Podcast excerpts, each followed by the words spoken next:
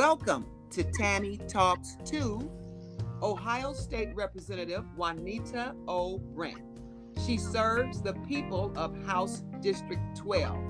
A graduate of Cleveland Heights Beaumont School, Juanita Brent always knew she wanted to serve the community she calls home. As a member of the Cuyahoga County Democratic Women's Caucus and a former member of the Board of Trustees for the Healthcare Service Corporation, the largest customer owned health insurer in the country, Brent knows how important it is to provide and families with access to affordable quality health care. Prior to holding elected office, Brent also worked as a field director for the Ohio Democratic Party and founded Social Society Cleveland, a nonprofit professional networking organization. She currently sits on the board of the Harvard Community Services Center, Lee Harvard Community Development Center, and is eager to bring her experience building and organizing strong communities to Columbus. Welcome, Ohio State Representative Juanita O. Brent. Thank you so much, Tammy Kennedy, for having me on your show. Oh, it's my pleasure. I heard that you were on Voice It Radio yesterday. Yes, I was. I, I really enjoyed myself. Fantastic, and I'm we we enjoyed having you there. Um, you know, we got big news yesterday, so we want to talk about Juneteenth and what you are proposing with the state of Ohio. But I guess the question now I have is can we have a state holiday and a federal holiday? Yes.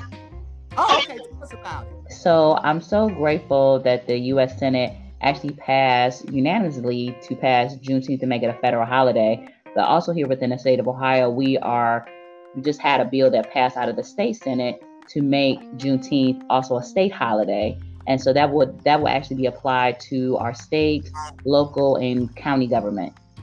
Oh my God! So so how would that work? So on June nineteenth, if it's on like a Monday through Friday. Yes, so it's no different than how we celebrate Christmas or any other major fellow.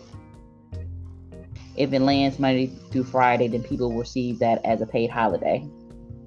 Okay, because you know I was wondering because when I heard the news last night that the Senate, the federal uh, government Senate, had approved unanimously a Juneteenth, I just wondered how would that affect what you were doing because I know that you had proposed uh, a state holiday. Yeah. So my resolution, I introduced it last um, General Assembly to make it a state holiday, and then I just recently introduced a resolution to urge Congress to to actually pass it for uh, to do to do that. Because if we know anything about government, you have to pass it in the Senate, and then you also have to pass it in the House. And so, just because we pass it in the Senate, the U.S. Senate, we still have to fight hard to pass it also in the U.S. Congress. So that's what my resolution does: is to urge Congress to actually pass it too. Oh, excellent. So now in Ohio, because you have to educate me. So the process in Ohio, you have a resolution it has it passed in Ohio or is it still? It still hasn't passed in Ohio yet. No. Okay, so then once it passed in the Ohio, uh, what is that? The Ohio House. Then does it has to go to the Ohio Senate? Yes. Oh, okay, okay. Oh, okay. So thank you for educating me on that.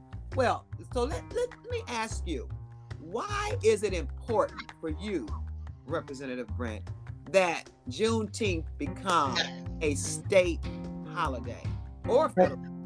Well, the biggest thing about Juneteenth is that it's American history. It's not just African American history. So if we really want to, federal holidays are ways for us to celebrate milestones of our history. And one of the biggest milestones is ending slavery within our country. So it's a celebrating American history and also just dealing with the institutional racism that still exists within our system. And the only way to deal with institutional racism is to celebrate holidays where we are chipping away at that. And one of those things that chips away at that is Juneteenth. And if people do not know the history, they're bound to repeat it. So Juneteenth is a wonderful opportunity to celebrate this wonderful milestone within our country and all the work that we still need to do to chip away at institutional racism. I agree with you 100%. As a matter of fact, it seems like in 2021, Juneteenth has just really exploded.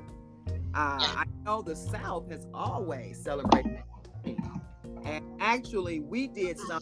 Council of Elders did a Juneteenth flag raising and several events in 2019. But of course, 2020 we were locked down, so we couldn't do anything. So now here we are in 2021, and it seems like everybody is doing a Juneteenth. Even Cleveland downtown, we have a Juneteenth happening. Karamu, I believe, downtown Cleveland Partnership, Ingenuity Cleveland and others are partnering to do a whole day Juneteenth at Mall C. So we have a lot going on here in Cleveland this year. I'm very excited. Are you doing anything in particular, Representative? Well, t- today I actually organized a Juneteenth, um, a press conference today for the Ohio Legislative Black Caucus to celebrate Juneteenth. So we just had that this morning at 10 o'clock. And we also took pictures with our kente cloths here on the steps with all the black legislators from the Senate as well as from the House today. So we literally just got done with that before this podcast.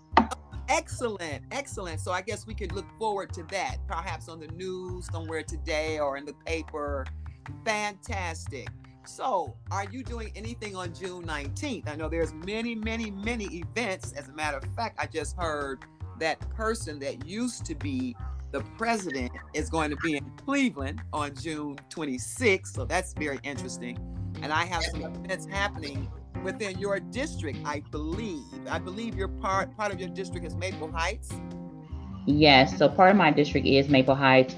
On Juneteenth, I actually plan on being down at Mall C myself and celebrating, at least using part of my day to do that. And then the other part of my day is doing some other constituent outreach within my district. Okay. Hopefully, I will see you and I will actually introduce myself to you.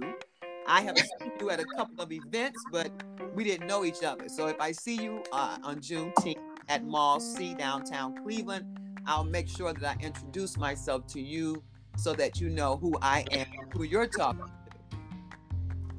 I appreciate that. I appreciate your time. So tell me, could you give us a little bit about what's happening in the state of Ohio? Not necessarily with just Juneteenth, but I know there was also a push uh, from Representative Stephanie Howse for Ohio. Is it a, as a public health? Uh, could you explain something about that? This, this situation with Ohio, uh, the public health emergency, or some kind of uh, issue around, uh, I guess, racism in the so, public system. It's so important that we address racism as a public health crisis like I, I mentioned before, this is all part of institutional racism. And so when we talk about the system was not built for black and brown people. So there's racism when it comes to our education system about it being based off of property tax and not being particularly made sure that it's equitable, that all children are able to receive uh, equitable funding for schools. There's institutional racism when it comes to our criminal justice system. African Americans make up 11% of our population, but 70% of those who are incarcerated are African Americans. Is institutional racism when it comes to our healthcare system. And you look at the maternal maternal mortality rate, rates, where African Americans are three to four times more likely to die in birth or to experience infant mortality, where the child, the baby dies before it turns one years old. There are so many different aspects, even when it comes to people selling their home and how their home is getting appraised so we really have to address that racism is a public health crisis that affects all different aspects of the quality of life. So this is not just something that we, you know, you just put out in words. The resolution actually has some teeth in it on how we need to address and look at our our laws that we have and that are they really working on behalf of all people. Okay. So so Representative Brent, let me ask you this. How what is your next step? What what do we need to do next as a as a constituent here in Ohio? What can we, the people, do to help you or Representative Stephanie Howse, or is there we can do? I think the biggest thing that people can do is show up. I know for a lot of people that is a barrier to come all the way down to the state house and participate and to testify. But I tell you, it's so worth it because the biggest thing that we will hear from my colleagues here is that, oh, no one showed up, so people do not care. there is an attack on your election rights. Well, that's House Bill 294, which is the election integrity bill that's taking away people's voting rights. There is an attack on how we educate our children, which is two um, 284, which is the critical race theory bill. There is attack on, you know, the uh, the autonomy of women. There are so many different attacks on your life that we need you to show up in all different ways. Right now, here at the State House, there are policies that are being made in the middle of the night that are being put into our state budget when it comes to our Step Up to Quality program, which is being removed. That a lot of our babies go to those preschools, they go to those daycares, and now that program is being eliminated completely. So we have to have people who are going to show up and say something. We cannot just depend upon elected officials to do it all by themselves. We all have to work hand in hand to get this done. Absolutely.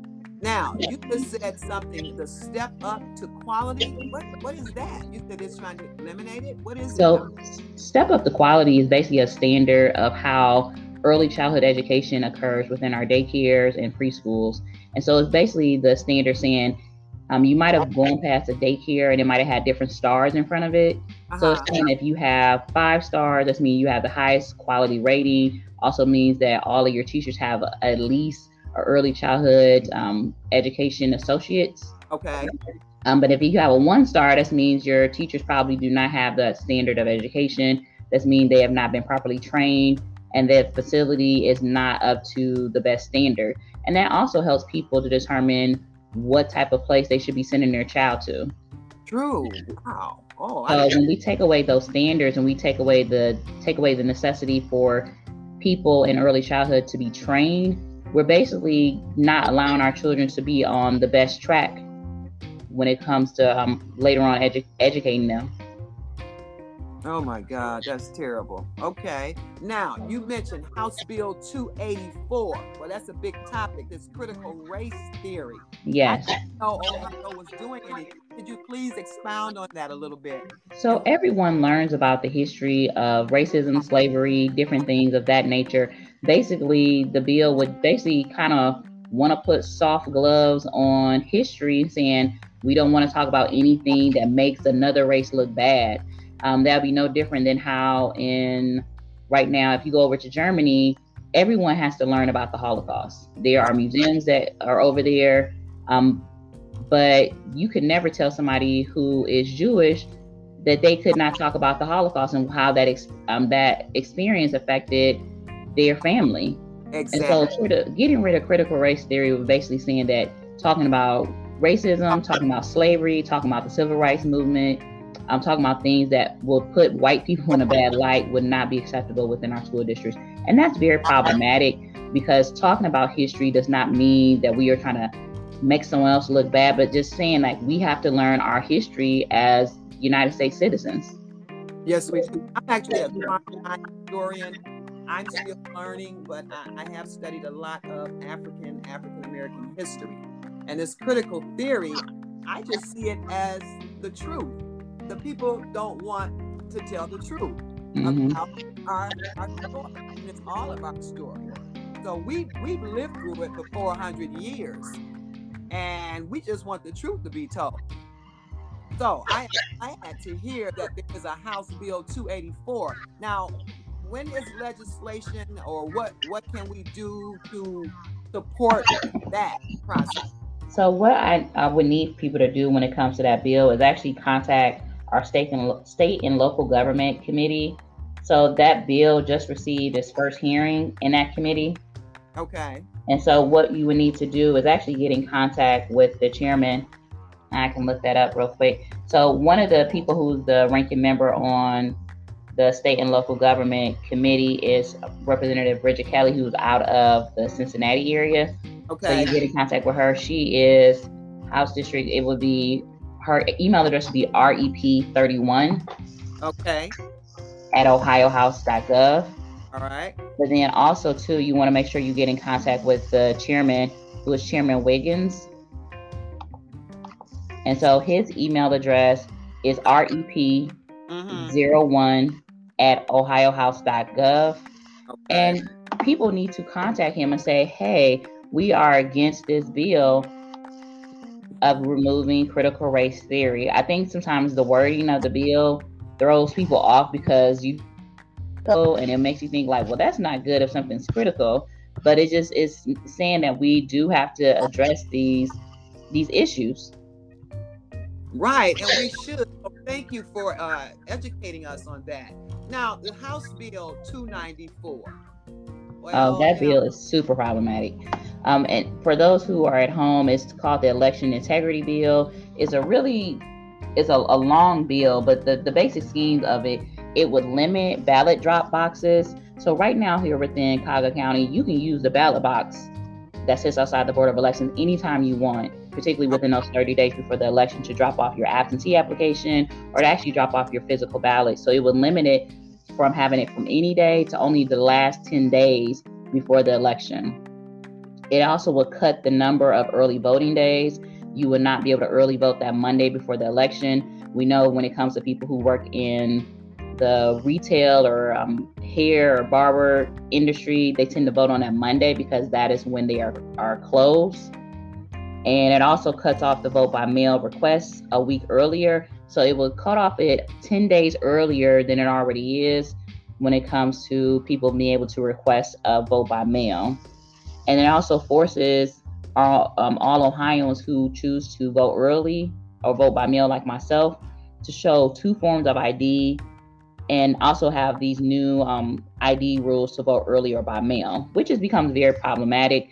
Um, it's hard enough to have people who have one form ID, and now you're going to have to have two forms of ID. That becomes a huge barrier for people who want to access the ballot. Okay, so Representative Brent, so do we need to contact uh, Brigid Kelly and, and Rep Wiggam about the House Bill 294, or who, what do we need to do? So that bill is actually in the state, excuse me, the um, the oversight committee. I'm about to pull up the government oversight committee. Okay. And so, if you want to, the best thing to do when it comes to that particular committee is contact Chairman Shane Wilkin. His email address is rep91 mm-hmm. at ohiohouse.gov. All right. And then you also want to make sure you contact the ranking member on that committee, which is Bride Rose Sweeney. Okay. And her email address is rep mm-hmm. 14 at ohiohouse.gov. Okay.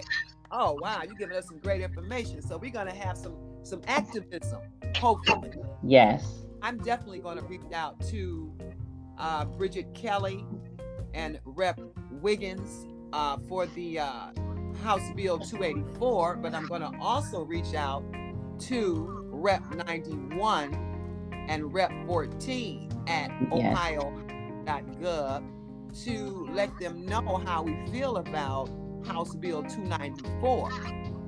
Yes. There's a lot going on. So, Rep, tell us give, give us a little bit of your background. I believe, was it your mother or someone in your family that was also a state representative? Yeah. So, long story short, my um, when I was four years old, my my um, my mother gave me up when I was about four. My aunt Star became my guardian, and interesting enough, when she was running for office, was when my aunt became my guardian, and so she was my guardian ever for that point. So she became a state rep at the same time that she took me in. And so I'm actually serving in the same seat that she held herself when she was a state representative. Oh, what, what is her name? Vermel Whalen. Vermel Whalen? Whalen, Whalen. Vermel Whalen. Oh my God. So so you're continuing the legacy. That's fantastic. Yeah, I mean, it's, it definitely was not something that was planned or even talked about. Um, my aunt never got to see me fulfill and be in this seat. So she passed away almost seven years ago. Oh so this was never even a conversation that we ever had. And I, I didn't have the desire when she was living. Wow. I'm one of those things where I, I was actually looking to go to a candidates forum and I actually went to a candidates forum for this seat. Mm-hmm. And I mm. heard two of the candidates say that they wanted to get rid of the capital funding for a particular community center. And I sat there in a room like, this sounds crazy. Okay. And at that moment, I was like, no, I need to get in a race because I said, we cannot have people who intentionally want to get rid of capital dollars for a community center that benefits all of us. And so that became, you know, my my first why.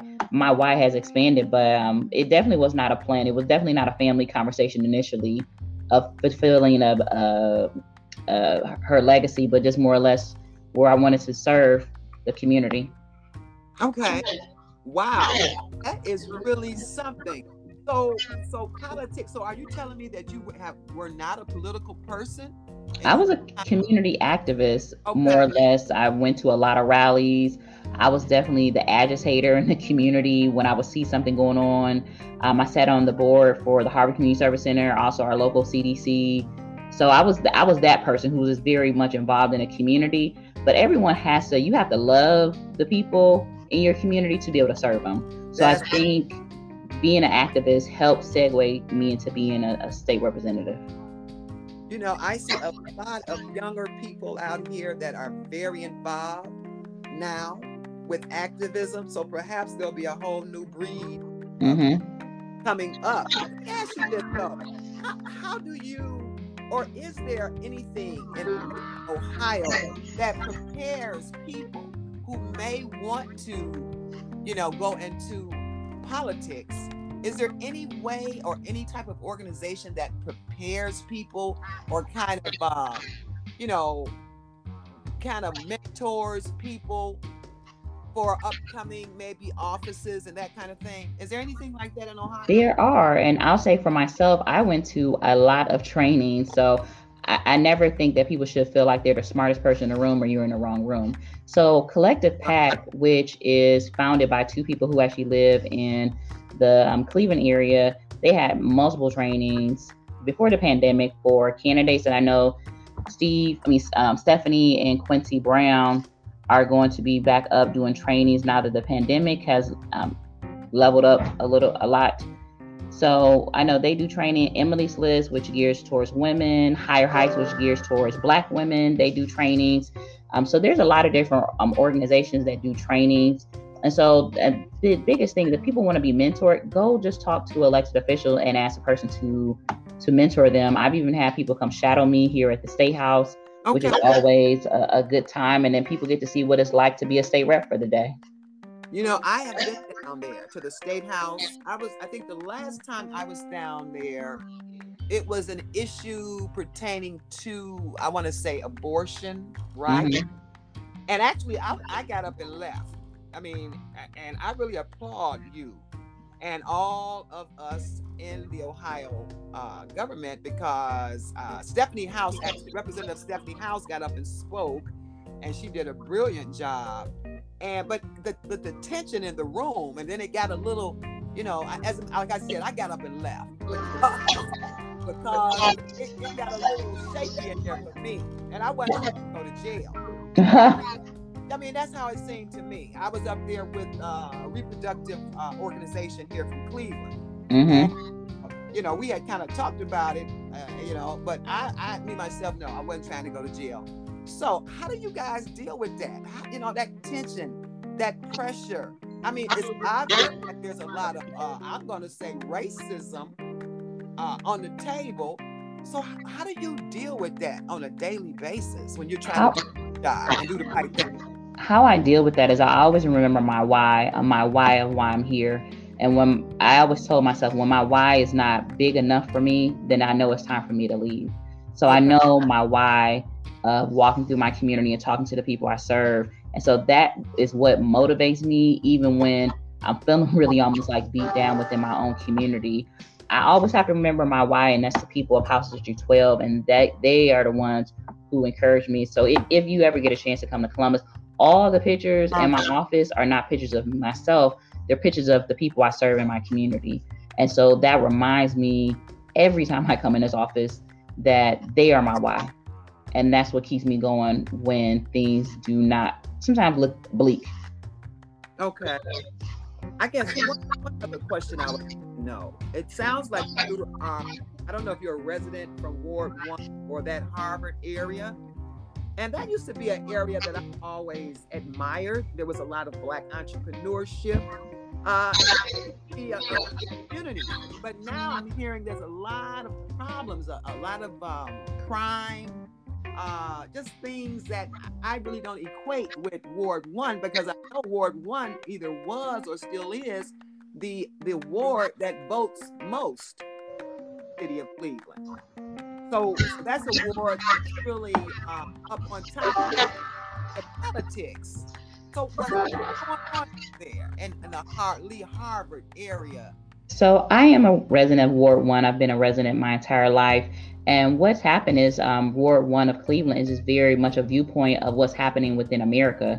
The average income in Cleveland is $23,000, but then the average income in Cleveland Ward 1 is $28,000. So we are a little bit above the average income in the city, but even when you talk about that being the average, that's still very low when it comes to people being able to afford a quality of life. So we just have to go back to what is happening within our system. Our system is not working effectively for the people that it's supposed to be serving. So when you talk about basic things of people not having access to healthcare or people not having access to quality public transit, um, we talk about food deserts. It's so many different issues that come up within our community. So it shows up within what happens within Cleveland Ward 1. So we have to also look at the investments that have not been made into our public schools. And I'm not just talking about building a new building. Like having a new building is good, but we're talking about the quality of our education, the funding of our schools, and that all becomes a trickle down thing of multiple systems that have not been working for the residents of Cleveland Ward 1 or just even for the residents that are in Cleveland. So it's not just Cleveland Ward 1, it's a lot of different areas. And so we just need more investment that are just intentional about keeping people in their homes. And now we're dealing with second and third generations of people who've been living in the same house and trying to figure out to help people how can we keep people in their homes? Also with the renovation of our local businesses because we have a mm-hmm. lot of businesses that are locally owned of people who live in the community. How can we keep businesses within the community? How do we bring restaurants where people can take their families to the com- in the community? So it's, it's, a series of, of issues that just have to be addressed and it can't just be on the elected officials, it has to be a community effort mm-hmm. where everyone has to feel like they have some skin in the game because we do, we live there. That's right. Now, one of my cousins, uh, Janet Harrell, I believe you know Janet. Yes. Very active over there. And so I talked to her. We're involved with the project now. Um, and I know she, she was telling me some things about the community and how things have, I'm going to say, gone down. And I was just shocked. So that's why I wanted to ask you about what's happening with Ward. So we need that community investment. We need Black folks owning businesses. Is there how how can we do that? You know, I had a conversation, and it seems like there are other races and nationalities owning all stores and the businesses in our community. How, how can we change that? I think the, the biggest thing when you talk about a community, if you want to own your community, you have to own the housing stock, you have to own a bank, you have to own the school, and you have to own a grocery store. Those are the main building blocks of any community. But when you don't own those things, you're you're gonna feel like a renter in your own community. That's right. So I, I've definitely seen other communities, and I'm not gonna shout any community out because I'm not out here trying to make anybody feel special. But we've seen communities where they do own the bank. They do own the school. They do own the homes. They they do own the grocery store. And so we go to those communities. And you'll say like oh that's that community where they own all of those different things. And so african american communities have to in- intentionally do the same thing too. And we we are more than capable of doing that. Definitely. Definitely more than capable. But we just have to get it done. Now i know it's not all all on you. You're a state representative. Yes things have to be done locally with our city officials. But I, that was just a question that came to mind. I had a conversation with someone, and that's they were basically saying what you're saying. You know, we don't own anything in our communities, and you know, we're we're we're in those communities, but what we're not owning the community. I don't know. That's something that I think needs to be really, really addressed on all levels. How we can build back our communities or buy back our communities, I'm going to say.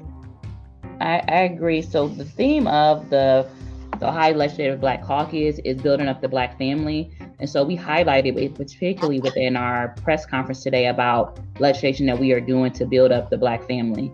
So talking about housing discrimination when it comes to payment. Um, also talking about the increasing the the minimum wage. Also talking about making Juneteenth a federal holiday. So I mean, it's so many different things that needs to happen to build up the black family and also address institutional racism. Representative Juanita Bryant, I want to Brent. thank Brent. you. I'm sorry, Brent. That's I'm looking right at Bryant. Representative Juanita O. Brent, I really want to thank you for sharing some time this morning and educating us on what's happening in the state house. Uh, I know there are some other things that are going on down there. I heard about several months ago. I'm not going to get into that with you because I don't really know anything too much about it.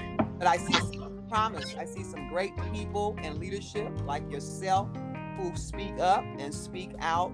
And I believe that you are someone who really cares about your community. And I want to thank you for that. Also, I'm not going to hold you because I believe you and I will be speaking again about five o'clock today. Yes. WERE 1490 in Cleveland. Uh, Mr. Charles E. Bibbs, People Get Ready radio show. We want people to tune in to that. But thank you so much, Representative Juanita Brent, for your time this morning. And you have a great day, and I will talk to you this afternoon. Thank you so much for the opportunity to be on your show.